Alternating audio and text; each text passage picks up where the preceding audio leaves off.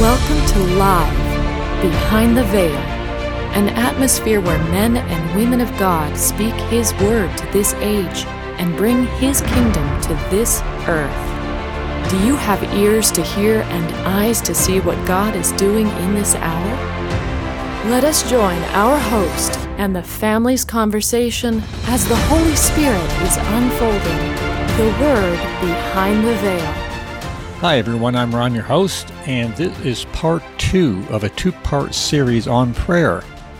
We are diving in a little deeper in this part, trying to reach into different aspects, different thinking, really reaching in to find out what the heart of the Father is in prayer. I would like to pray, Lord, teach us to pray through your Holy Spirit. Speak to us and reveal to us your heart in prayer, your thinking in prayer. What do you want out of our spirits as we come before you? Amen. Prayer can be worship. Mm-hmm. When you come to Him and you ask for His nature, Father, I want your heart. That's a very basic prayer. And that's a prayer that causes a great deal of joy for the Father because He's a Father who wants to give to you if you'll ask for it. Right. Well, don't I have to earn it? No, you can't earn it. It's not available through that means. It's available for those who come with a broken spirit and a contrite heart and say, Father, fill me, fill me with your nature. The basics, you never can get away from them. A basic prayer is, Lord, create in me a clean heart. What a simple request. And God just jumps on that and he'll pour out himself on you and he will create a new heart for you. There's a lot of things that, that prayer leads to. Prayer leads to maturity. Prayer leads to fulfillment. And it all starts with you getting the idea it's all about him. He's got the goods. He's not going to give them to you unless you ask. You pray for people because you want you want them saved. You pray because you've got a friend that is sick you pray because you're in a hard spot financially or your relationships are having a hard time. So that's the beginning of prayer. And to transition from that into the place where you're actually seeking his righteousness, that becomes your drive. It's not something that you once in a while pray about, but it's something that becomes, I need more of God's nature in me. I need His love. I need His joy. I need His patience. when those things become the priority, I think then you're starting to touch His heart. You have to have more of Him. Your mind has to change. Your spirit has to change. Your nature has to change. And guess what? He's the only one that can do it. He's the only provider of it. There's nowhere else to go. It just doesn't work without Him. Right. Seeking the Lord for His nature, His will, His thinking. And if you're going to do that, you're going to be opening up and listening and receiving. Mm-hmm. None of us are here except somebody prayed for us. Yep. Somebody somewhere prayed. If you believe the Lord is asking you to pray for an individual, then let's do that. If there is a positive result from it, that the Lord is glorified, that's a good thing. And then if you look at it like, well, it didn't work what I was expecting, maybe you're expecting something and that's not what God was wanting for that individual. If your heart honestly wants to see someone meet the Lord, then that prayer would have it would have an answer and it may not be the way I think, when I think, none of that. an honest prayer is one that you present it to the Father and then you leave it on the altar. You leave it there. You don't pick it up and think it's got to be my way or the highway. You know, you don't do that. You just leave it and see what the Lord does with it. I think we should pray for some things, but leave them. Leave them there at the feet of the cross. I love that story of that little child. You know, he, he said, Dear God. Then he wrote the alphabet. And the teacher goes, What? I don't get this. What are you trying to say here? And, and child said, I'm giving God all the letters he needs to, to say what he wants. That to me is really where our hearts should be. Ron, you're talking about speaking in tongues. You know, not everybody has that gift, but those who do, remember Paul said, I'm glad I speak in tongues more than you all. Uh, that should be a hint that we probably should use it a lot more than what we really do even use it. The Holy Spirit knows how to pray a lot better than we do. That's why I pray in tongues when I pray about a situation or somebody. Because when I start praying with my mind, my soul gets in there, my morals, what I think is good and what I think is bad gets in there. In other words, I get in there. I'm trying to pray, not getting in there. I know there's people that prophesy things, if they happen, I think it's a big deal. You actually heard from God and it actually worked. That is world changing.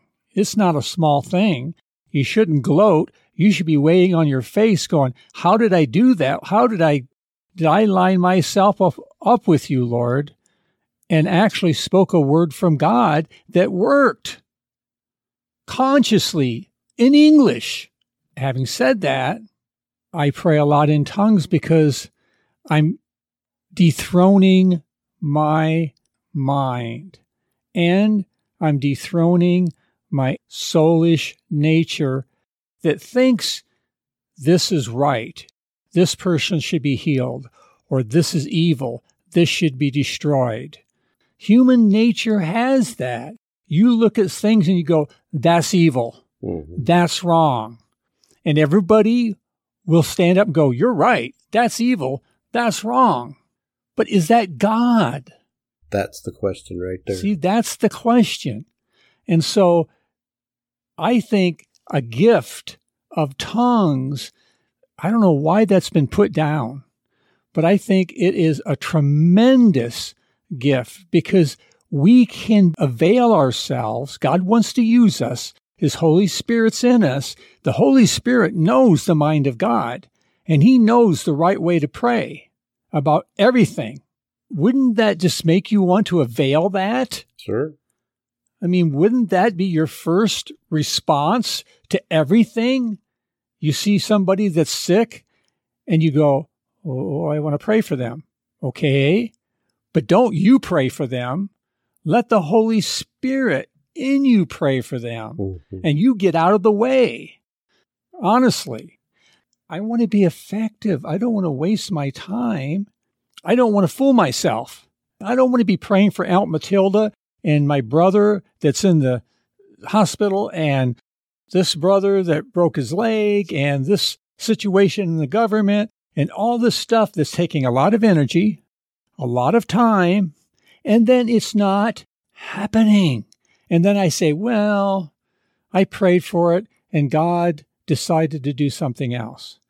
That's not what I see in the scriptures. I see Elijah pray, yep. it happened. When I see Jesus prayed, it happens. Yes. If I spend five hours a day or an hour a day or whatever you spend in prayer, I want to start out at least in tongues. And if you haven't got the gift of tongues, ask for it. It's for everybody. There's nobody that should not be praying in tongues. Go have somebody lay hands on you that you know prays in tongues. Get the gift and use it. Yep. Because I don't think you can just jump from salvation to prophecy and be effective. No. Maybe I should be reaching into the Lord and listening and finding out what He really wants. The initial prayer that really should be spoken is, Thy will be done. It's not about me. First off, if you prophesy, that is an expression of what the Lord is saying to somebody or a situation. That is the Lord. You are the Lord's voice if you're a prophet. You stand in the presence of the Lord and you speak His word. And you have to learn what is the voice of the Lord and what is not. And as you speak, the Lord will show you, okay, son, this didn't work because. And it goes back to what we started off with in that prayer of listening. Elijah knew that three and a half years had gone by and he started praying for rain, right? And, you know, he believed it's going to rain. So he sent his servant out, said, go check it out. Nope, nothing yet. He goes, well, it's going to happen. Took seven times, but it did happen because he knew beyond a shadow of a doubt it was time. But he kept at the prayer. The prayer of a righteous man availeth much. Uh, ask and keep asking, knock and keep knocking. There are times Daniel prayed 21 days. Archangel came and said, You know, the first day you prayed, I was on my way with the answer, but Prince of the power of the air of Persia, whatever, however it is, I forget now. And they fought for three weeks. There is times when, yes, you need responses right now that should happen, that should take place. But there are times when it takes a little effort and a little more persistence because there are entities that do not want to see your prayer fulfilled.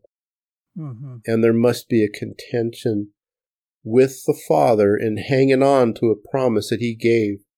So sometimes you have to wrestle with heaven and hell, and sometimes it just happens. His promise is right. It's really true. The thing of unanswered prayer is one of the things that Satan jumps on the hardest. Yes, sir. We've all struggled through unanswered prayer. And we struggled through to pray again. And as you were saying, Alan, with belief. And still, we have a problem. And one of those instances is when someone we love very deeply goes to the other side, transitions, dies, whatever you want to call it. What I'm finding out is in unanswered prayer, if we were really praying for the benefit of that person, were we praying for our loss? Or were we praying for the best thing for this person? Mm-hmm. And I've come to find out that we don't understand death. Exactly. And we got to be very careful how we pray in that situation. And I'm finding that as I seek the Lord and listen before I pray, that He is in charge and he's going to do what he wants to do. I've had a certain amount of objectivity. Exactly. Then the Lord begins to show me his will is the most important thing. But we're being taught. We won't be taught if we're standing there arguing with God about, I don't want this to happen. He will tell you and teach you what he's doing. And you can't understand those things unless you've laid your own ideas to one side and say, Lord, show me, mm-hmm. teach me, help me understand what you're doing. Help me with prayer. It's all about God teaching us. Ask Him. Ask Him in prayer. Say, Lord, show me. God loves to show you. All we're talking about is Matthew 6:33. Seek ye first the kingdom of God and his righteousness. All those other things will be added unto you. Experiencing the impartation of God's Word through His family is life. Has this time in His presence blessed you? Then please subscribe to our podcast at livebehindtheveil.com. If you would like to contact the family with questions or topics that you would like discussed, you can email them to livingepistles at livebehindtheveil.com. Stay connected, tuned in, and grow with the family as the Lord unveils His Word to us live behind the veil.